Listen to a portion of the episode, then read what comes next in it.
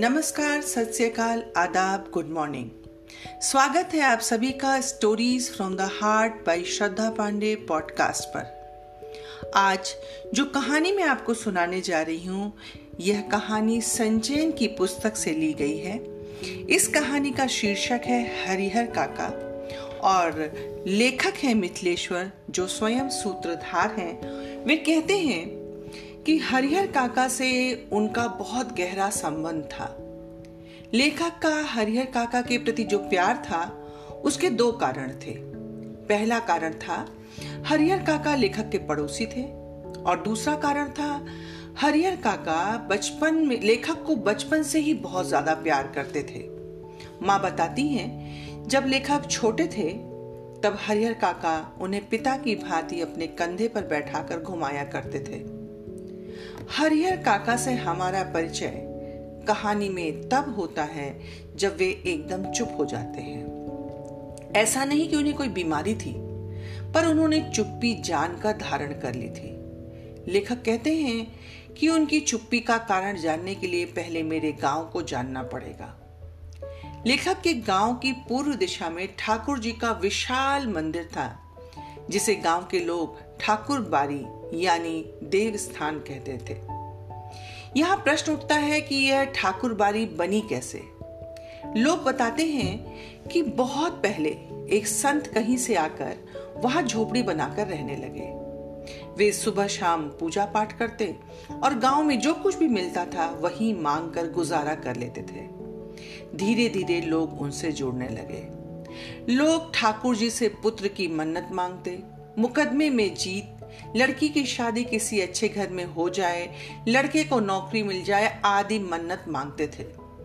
मन्नत पूरी हो जाने पर लोग अपनी खुशी से ठाकुर जी को रुपए, जेवर और अनाज चढ़ाया करते थे। जिसको बहुत अधिक खुशी होती थी, वह अपने खेत का छोटा सा भाग ठाकुर जी के नाम कर देता था। और यह एक तरह से प्रथा बन गई थी। लेखक कहते हैं कि उसका गाँव अब गाँव के नाम से नहीं, बल्कि ठाकुर बारी की वजह से पहचाना जाता था। वहाँ जो ठाकुर बारी में साधु संत रहते थे, लेखक को वो बिल्कुल पसंद नहीं थे, क्योंकि वे काम में कोई दिलचस्पी नहीं रखते थे। भगवान को भोग लगाने के नाम पर वे दिन के दोनों समय हलवा पूड़ी बनवाते थे और आराम से पड़े रहते थे।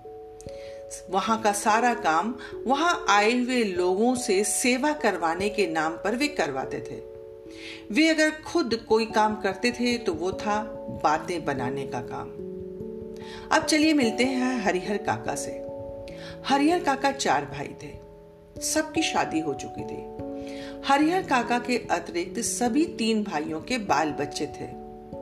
संतान के लिए काका ने दो विवाह किए, परंतु बिना संतान जन्मे ही दोनों पत्नियाँ एक के बाद एक स्वर्ग से धार गईं। कुछ समय तक तो हरिहर काका के भाइयों ने उनका अच्छे से ध्यान रखा, परंतु फिर उन्हें कोई पूछने वाला नहीं था अगर कभी हरिहर काका के शरीर की स्थिति ठीक नहीं होती तो कोई पानी भी नहीं पूछता था बरामदे के कमरे में पड़े हुए हरिहर काका को अगर किसी चीज़ की ज़रूरत होती थी तो उन्हें खुद ही उठना पड़ता था।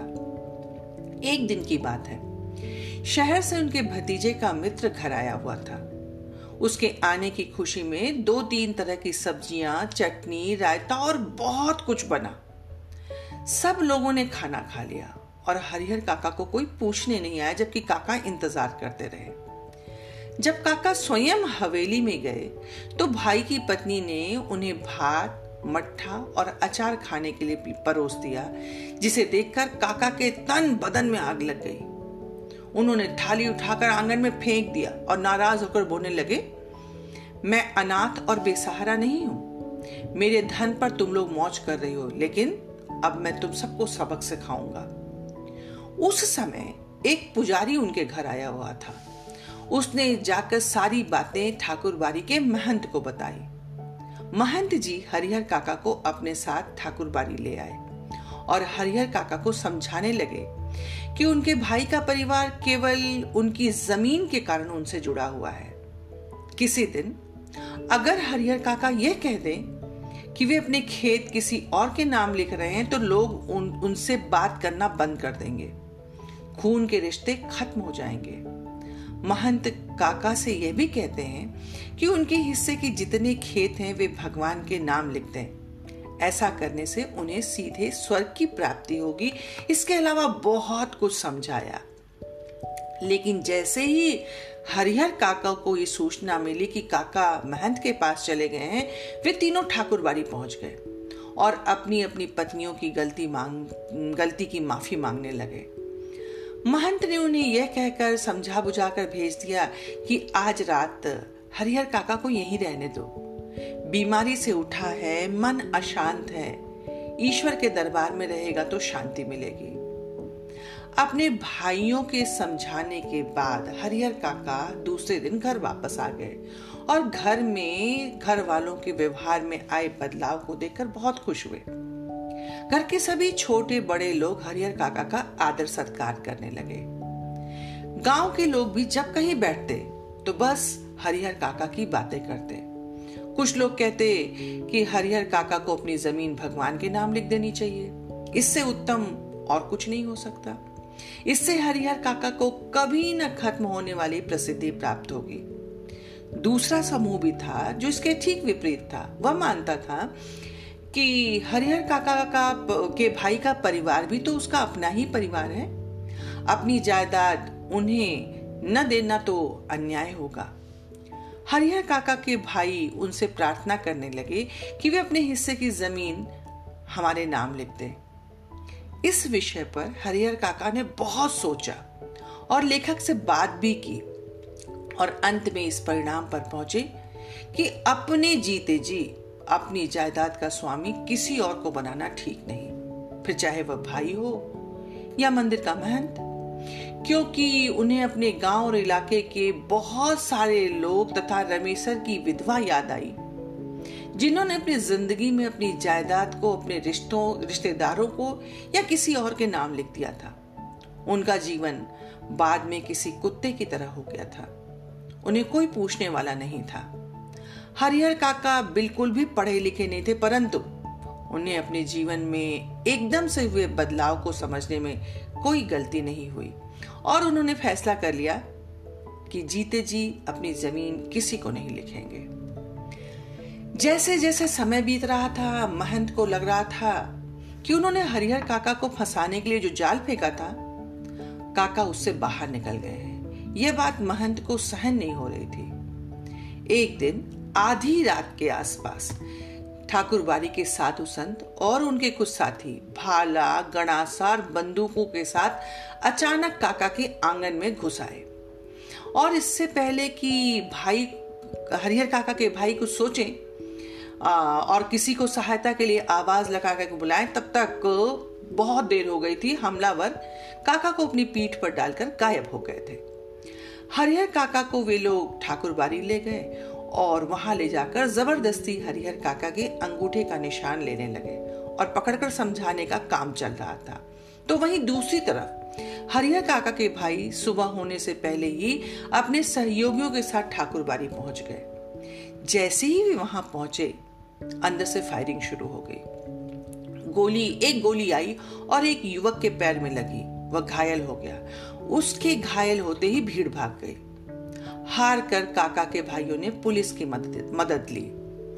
पुलिस की जीप लेकर वे ठाकुरबाड़ी पहुँच गए। इस बार अंदर से कोई गोली नहीं चली। पुलिस के कहने पर भी कोई दरवाज़ा नहीं खोल रहा था। जब सुबह हुई तो एक वृद्ध पुजारी ने ठाकुरबाड़ी का दरवाज़ा खोला। अंदर कोई नहीं था। तलाशी ली गई तो काका भी नहीं मिले। एक बड़े से कमरे में बड़ा सा ताला लटक रहा था। पूछने पर वृद्ध ने कहा कि अंदर अनाज है और चाबी मेरे पास नहीं है। महंत और उनके साथियों ने हरिहर काका को कमरे में हाथ पाँव बाँध रखा था और उनके मुँह में कपड़ा ठूसकर उसी अनाज वाले कमरे में छोड़ करके भाग गए थे। परंतु हरिहर काका दरवाजे तक लुढ़कते हुए आ गए थे और दरवाजे पर अपने पैरों से धक्का लगा रहे थे ताकि बाहर खड़े उनके भाई और पुलिस उन्हें बचा लें। दरवाजे का ताला तोड़ा गया तो हरिहर काका को बड़ी बुरी हालत में पाया गया। उन्हें बंधन मुक्त किया गया। काका ने पुलिस को बताया कि सारे महंत उन्हें कमरे में इस तरह बांधकर कहीं गुप्त दरवाजे से भाग गए हैं और उन्होंने खाली कागज़ पर उनके अंगूठे के निशान ज़बरदस्ती ले लिए हैं। यह सब बीत जाने के बाद, वहाँ से छुड़ा लिए जाने के बाद, काका फिर से अपने भाइयों के परिवार के साथ रहने लगे। अब चौबीसों घंटे पहरे दिए जाने लगे। यहाँ तक कि अगर हरिहर काका को किसी काम के कारण गाँव में जाना पड़ता तो हथियार के साथ दो चार लोग हमेशा उनके साथ रहने लगे।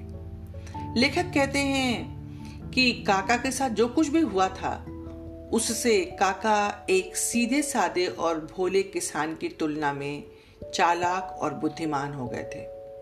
उन्हें अब सब कुछ समझ में आने लगा था। कि उनके भाइयों का अचानक से उनके प्रति जो व्यवहार परिवर्तन हो गया है, वह उनका कोई सगे भाइयों का प्यार नहीं, बल्कि वे सब कुछ उनकी धन दौलत के कारण कर रहे हैं। नहीं तो वे हरिहर काका को पूछते तक नहीं। एक दिन, काका के भाइयों ने भी महंत का रूप धारण कर लिया। पहले उन्होंने समझाया, फिर डांटना शुरू किया और उन पर दबाव डालना शुरू किया। जब काका माने नहीं तो उन्हें धमकाते हुए भाइयों ने कहा कि यदि तुम खुशी खुशी कागज़ पर जहाँ जहाँ ज़रूरत है वहाँ वहाँ अंगूठे के निशान नहीं लगाओगे तो तुम्हें मारकर यहीं घर के अंदर गाड़ देंगे और किसी को खबर तक नहीं मिलेगी। पहले तो काका मना करते रहे, लेकिन जब भाइयों ने मारना शुरू किया तो उन्होंने ज़ोर ज़ोर से चिल्लाकर अपनी मदद के लिए गाँव वालों को आवाज़ लगाना शुरू कर दिया। तब उनके भाइयों को ध्यान ध्यान आया कि उन्हें काका का मुँह तो पहले ही बंद कर देना चाहिए। उन्होंने उसी पल काका को ज़मीन पर पटका, उनके मुँह में कपड़ा ठोस दिया, लेकिन तब तक बहुत देर हो गई थी। काका की आवाज़ बाहर गाँव में पहुँच चुकी थी। काका के परिवार और रिश्ते नाते के लोग जब तक गाँव वालों को समझाते कि यह सब उनके परिवार का आपसी मामला है, वे सभी से दूर रहे। तब तक महंत जी बड़ी दक्षता और तेज़ी से पुलिस की जीप के साथ वहाँ पहुँच गए। पुलिस ने पूरे घर की अच्छे से तलाशी लेनी शुरू की। फिर घर के अंदर से हरिहर काका को इतनी बुरी हालत में हासिल किया जितनी बुरी हालत उनकी ठाकुर बारी में भी नहीं हुई थी। काका ने बताया कि उनके भाइयों ने उनके साथ बहुत बुरा व्यवहार किया है। ज़बरदस्ती कागज़ पर अंगूठे का निशान ले लिया है। इस घटना के बाद काका अपने परिवार से एकदम अलग रहने लगे। उन्हें, उनकी सुरक्षा के लिए चार राइफलधारी पुलिस के जवान मिले। आश्चर्य की बात तो यह है कि इसके लिए उनके भाइयों और महंत की ओर से काफ़ी प्रयास किए गए थे। असल में, भाइयों को चिंता थी कि हरिहर काका को अकेले रहने लगेंगे तो अकेले रहने लगेंगे तो ठाकुरबाड़ी के महंत पुजारी फिर से हरिहर काका को बहला फुसला कर ले जाएँगे और ज़मीन अपने नाम करवा लेंगे। और यही चिंता महंत जी को भी थी कि हरिहर काका को अकेला और असुरक्षित पा करके उनके भाई उन्हें पकड़ लेंगे, मारेंगे और ज़मीन अपने नाम करवा लेंगे। लेखक कहते हैं कि गाँव में एक नेताजी भी थे, जिन, इन दो गुटों के अलावा, जिनका मानना था कि काका को अपनी ज़मीन पर एक विद्यालय खोल देना चाहिए। हरिहर काका से जुड़ी बहुत सी खबरें गाँव में फैल रही थी। जैसे जैसे दिन बीत रहे थे वैसे वैसे डर का माहौल बन रहा था। सभी लोग यह सोच रहे थे कि काका ने कोई अमृत तो पिया नहीं है, एक ना एक दिन तो मरना है, और जब वे मरेंगे तो पूरे गाँव में तूफ़ान आ जाएगा। क्योंकि उन्हें अग्नि प्रदान करने के लिए दोनों समूह के बीच घमासान हो जाएगा। खून की नदियाँ बह जाएँगी यह भी सुनाई पड़ता था कि काका के भाइयों ने बूटन नाम के डाकू को भी शामिल कर लिया है। और दूसरी तरफ़, महंत ने यह निर्णय लिया था कि काका के मरने पर कोने कोने से साधुओं को बुलाएँगे, ताकि ज़मीन पर दावा कर सके। लेकिन, इन सबसे बेखबर काका ने चुप्पी साध ली थी। उन्हें पता था कि उनके जीते जी कोई उनका बाल भी बांका नहीं कर सकता है। पुलिस के जवान हरिहर काका के खर्चे पर खूब मौज मस्ती कर रहे थे, जिसका धन वह रहे उपास, खाने वाले करे विलास, अर्थात हरिहर काका के पास धन था, लेकिन उनके लिए अब उसका कोई महत्व नहीं था, और पुलिस वाले बिना किसी कारण से ही हरिहर काका के धन पर मौज कर रहे थे। अब तक जो नहीं खाया था, दोनों वक्त उसका भोग लगा रहे थे।